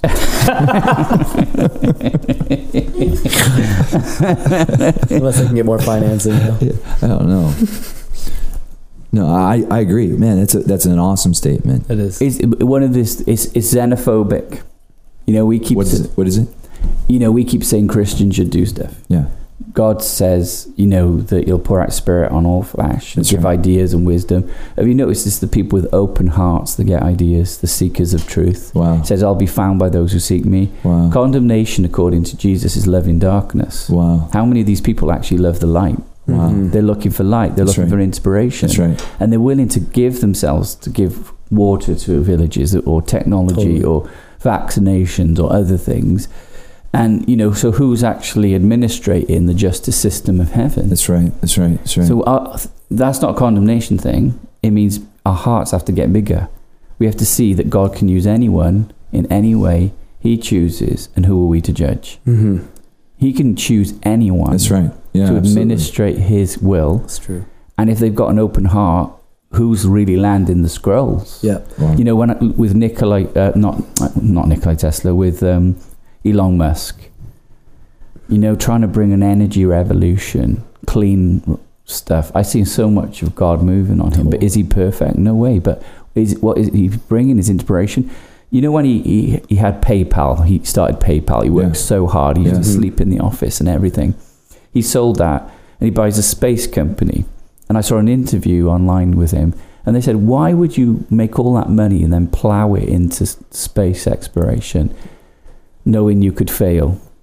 He said, "Because I thought, even if I fail, I've taken humanity one step further." Wow. And that is the heart of God. So good. Wow. Isn't that like the resonance of heaven? Yeah. So I think we have to stop being so spiritually racist. hmm yeah. It's like if you look like me and sound like me, then you're a Christian. Right. But you know, we don't know what goes on in a person's heart. You know, who loves the light? I find it interesting that lots of people, when they have near-death experiences, they're drawn to the light. hmm Exactly. Jesus said condemnation was love in darkness. Wow. Wow. Wow. That's good. yeah. Yeah. I know that's a big theological thing. I'm not trying to Sure, make sure, it hard. sure, in sure. everything I'm saying, even people are free. The people who are listening, they're Sure. free to think differently. Mhm. Sure. We're not ruling over them, but what we have to do is have a conversation. Right. Yeah. Christians can't be this ensnared anymore. Yeah, we right. have good. to be able to talk about tricky concepts and and also like be able to point out these things are happening. Hmm you know people are having experiences like this you know? Right. where do most people get their ideas from? You know if you study people who get great ideas they have like almost an epiphany don't they? Yeah. what did they do? They turned their hearts towards a higher consciousness. And god didn't say mm, have you said the sinner's prayer? Or have you gone to church? He, look, he saw an open heart that had a platform for his goodness and said i can trust this heart Wow. and gives them the knowledge Wow. for it you know Yeah. You know, I, you, you mentioned something and it needs to be driven home. It's, you know, our creator is not willing that any should perish. Wow. Each one of us are embedded and coded with a unique facet of our creator to express. we also read giftings and callings are irrevocable. Yeah. That's right, So that's we can move in the expression Mm. That God created us to move in. Mm. And that's the also we have to we have to take the goodness of God and let it go into all the consciousness, all the collective. The goodness of God is him being expressed through every individual. That's the love of God being expressed through every individual. You know, independent of what we talked about, first love, you know, that the alignment there. God loves us. He first loved us. He first coded us. He mm. created us, and we have His expression Yeah. within us. And I, I think that's that's a that's one of the mm. biggest things we we all need to get that unique biosignature that that unique mm-hmm. signature back again. Yeah. we need to find and we need to we need to open up and become who we are called to be. There was this time, and I mentioned this before, where I was caught up into an encounter in dreamscape, you know, in, in, in dream in the in the dream realm, and in it, because of over the years of this happening, I was like, okay, I became lucid, I became conscious, right? And as I'm walking on this sandy this this sandy terrain, I re- I realized, oh yeah, my body it's resting, it's at you know it's in this area of the earth right now, da da da da. da. And I'm walking, and all of a sudden I see this this this uh this skyscraper to the heavens, like to the sky. And I go, whoa, that, what is that doing here? You know, and I get closer and mm-hmm. closer and closer. And what I see is mantles, just like we would think of mantles, old style mantles, stacked all the way to the heavens. Wow. And as soon as I saw that, I heard the voice, the audible voice of the Lord say, These are the callings of those who have sacrificed mm. their call in pursuit of another. Mm. Behold. And then I look to my left, and there is a company of people wearing exactly the same thing, looking ex- like exactly identical. identical. And he said, I want you to abolish this and help my children birth their own unique individual expression again. Yeah. Wow, that's awesome. So if we can do that, That's right. It's, it's Yeah. the whole understanding of coming back to the fact that, you know, God said, don't call unclean what I've called clean. That's right. Mm. And he is, he is pouring out. We just need to open our eyes and see it. I know right now it's messy, but change is messy. Life is messy. This is going to be a bumpy transition, but it's a transition we're going on whether we want to or not. Mhm. We are going into a new creation. And we've got to embrace this. We've got to embrace the winds of change. Don't fight it. It's not going to carry on like it has. Christianity is going to change. We're going to change. And we have to let ourselves change. Mm. Because the biggest obstacle right now is how we think. That's right. Because as a man thinks in his heart, so he is. We think we're going to age naturally. We think we need food naturally. We think they're unclean, we're clean. We think these different constructs. We think we're limited to earth. But as we, we are transformed by the renewing of our mind, we are able to prove his acceptable will into these different domains and realize, wow, I could see God. I could see God in that tree. I could feel the resonance of it in the leaves. Mm. I can see God in the face of that baby. I can see that we're encompassed. We're in the dance we we've always been in. We'll always be in. And He is going to complete what He started with this species. Jesus has come and fundamentally changed the human condition. Mhm. And we're going to see the full consequences of what He's accomplished. You know, until every knee bows, every tongue confesses this, this, this is the Lord. right. Yeah, You know, we have to get hope. One of the big things we need in our generation is hope that's right. It's true. you know, hope restored, you know? And we have to be ambassadors of hope because we right now a lot of people are tethering into moaning, complaining, do do do do do. But we, our message is still the glad message of the glory of the happy God, 1 Right. Timothy 1:11, that we are not forsaken. When Jesus was on the cross, he said, "My God, why have you forsaken me?" The answer comes later in the psalm he quotes, which says, "I am not forsaken." Wow. And that is Wow. what Wow. humanity is going to find that we felt forsaken, but we were not forsaken. That's good. For truly in Him we live and move and have our being. Mm. Awesome. so good, Yeah. guys. Thanks. Yeah. It was It's been fun. Thanks for hanging Deep. out. Yeah, it was, it was fascinating. Really, really good. So much said, right? Like just so much served. And thank you for your generosity just to go places and explore Mm. different things with us. And um, man, I, yeah, We could keep going, Dude, I know, I yeah, know, like yeah, all the topics that we entered into. Yeah, I just want to be honoring of the time too, just because I know that you're going to be going into a meeting here in about an hour, and Okay. I might be going to bed. I'm just kidding. I'm just kidding. I don't need sleep. Sleep. Yeah. I don't know anything about that. Yeah, yeah, yeah. but no, this is this is this has been amazing. One of the things that you said, Arun, like about life being a choice, I think that that's Mm.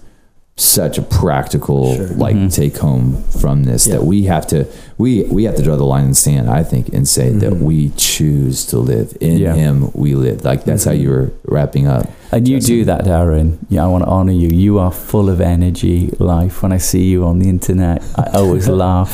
You're so full of joy. Google me. Yeah, I mean, you can. I, I joke. I was joking last night, but you, because of where you sit in the Father, Hmm.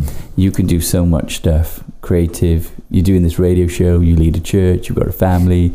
You've got a school. You know, you've got like you, you do music. You're an author. Mm. You rap. You're you're a fashion guru. True, true. Yeah, totally. Those I'm, I'm pioneering. Yeah, yeah. I'm pioneering. He's- he's in his shorts Hasn't really today. caught on yet. but actually, you're manifesting see the beyond human life because yeah. you know, I often have people say to me in meetings, "Oh, you must be tired. You've ministered," and I go, "No, I'm in. I'm in life That's right, right, that's now, right, that's and I mean it. It's not me like pretending to have energy. yeah. I've been in rest, in peace, you know, in shalom, and there is a revelation of shalom coming upon the earth, where it says, "The God of peace will crush Satan under our feet," Mhm. and we all think it's going to be like, "Oh, whoa, us versus them." No, it's shalom. Shalom. Mm. Shalom is coming Mhm. and on you, on me, on our bodies. Amen. They're going to enter into rest, which for me is the Melchizedek order. yeah, beautiful, beautiful. Choose life. That's Choose right. life. Choose If we can And You know, it, it reminded me like when I was dating Andrea. Yeah. Um, just because, so in our genes, with with like my dad and my grandpa, awesome, awesome dudes, right? But there wasn't necessarily a high like a high value for like nutrition and like you know Mhm. working out and stuff. My dad liked liked vitamins. Like he would try to he'd Google like what vitamin will make me do this, so that you know because he just wasn't a big workout guy or whatever. Or he Mhm. loved food and stuff. So, um, with that being said, when my with by Andrea looking at like our genetic line, um, she wanted to know that, that I was going to have a high value for life, and that I Mm. wasn't just going to kind of let myself go and and follow whatever kind of genetic push would like to drive me a certain kind of direction. Mhm. And so she she said, um, "How old? How old you, are you are you planning on, on living?" And this is before any of these particular conversations were happening Mm. within the within the camps that we were running. And um, and I was like, I, I don't remember what I told her, um, but she knew, and she said, "Well, I'm planning on living 120 years, and so basically, if we're gonna if, if we're gonna get married, Yeah. then I need you to make that commitment as well because I need to know that you're going to Wow. be making the kind of choices Wow. because I don't awesome. because I don't want to do a bunch of life without you. Wow. Mm. And um, I'll never forget that. I, I don't even know if she remembers saying that, but I but I could hear what she was saying behind the question. Like behind the questions, there's there's another question. That's And the que- radical. And the question is, are, are you going to value your life? Mm-hmm. She's special, man. That's she awesome. is. She's awesome. What a question to get Isn't it? asked. How long are you going to live? Because if you're going to marry me, you got to live as long as me, and I'm going to be 120. Isn't that awesome? and, and if you ask her now, I'm sure she's raised that age. I mean, that's kind of the But that shows exactly what we're talking about. That there's a higher consciousness. Because who put that thought there? Where Right. did that thought come from? It's coming from Yod Hey Vav Hey. yeah. Mhm. He's saying, "I came that you might have life. I came for you to have That's right. life, That's right. and that you know we've been set from the free from the law of sin and death." And I take that challenge. I feel like we've all got to change in ways we didn't even think of.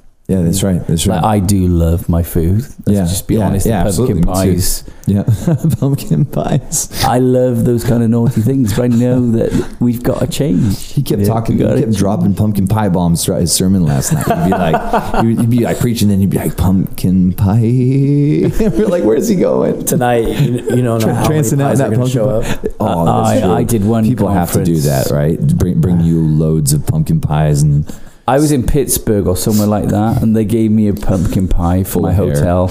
I ate the whole thing on my own. It was bad over a period of nights. But in all fairness, and I hope you honour me for this, I didn't eat the pastry. I just scooped out the middle That's, that's where the protein's at. That pumpkin protein. with obviously cream on top. yeah, that's healthy. Dude, I'd come back to the room and be like, "Hey, pumpkin pie, baby, you've been waiting for me in the refrigerator." Eating pumpkin pie. it's bad, you know. There's grace, right? That's the other thing. That's no, that's huge. There No, is no, there's massive grace. There's grace. You know, Yeah, Saturday's my grace day. Mhm. Yeah, I, I do fat, fatter day. That's- really. That's what I call it. day. fatter day. And it's it's it's good for my psyche, and apparently it's even good for your metabolism. From what Yeah. I've, from what I've been told, to Mhm. have one day where you just Binge. it's it's the whole cake. You know, like I think Binge day. Andrea even admitted to friends of ours the other night. She's like, "Yeah, it's disgusting." I was like, "Yeah," Proud of it. you work for it. but but yeah, you know, and I don't know. There's different theories on that, but I think it's just the whole thing of um, repentance. Like so many times we think of like repentance as like Mhm. when I sin, I repent, Mhm. but really it's it's coming into Choices. come into a higher state of thinking regarding how we value ourselves, how we Mhm. value our friends, our families. Mm-hmm. So good. Hey guys, I love you. Thank you so much for creating this space to do this, and and um, it, we've got to do this, guys. There's so many things that we have to talk about. So We could definitely Yeah, do a part yeah. two on it. We we we, we touched on some Yeah, big stuff. we opened a couple cans. So. That's true. All right, much Very love. true. Peace out. Yes. Okay. Peace. Podcasts are definitely trending right now. There's so many brand new podcasts that are hitting the market. And I think that iTunes is kind of overwhelmed. And one of the ways that iTunes aggregates what's hip and relevant from the rest of the noise that's hitting the web is through ratings and reviews. A bunch of you have already taken the time to leave a rating and a review of this podcast. And I just wanted to say thanks. You guys are incredible and you're so supportive, and I love you. And if you haven't had a chance to take that minute or two to leave a review, if you do that, that'd be incredible. And I've created a shortcut to get you there. It's thedarrenshow.com. That's the Darren Show dot com. You can give it one star, and that means that you think it's kind of lame. Or you can give it five stars, and that means that you think this thing be dope, be tight, be off the chain. So if you would take the minute or two to leave a review, that would be mighty fine of you. Again, it's thedarrenshow.com. Thanks, guys.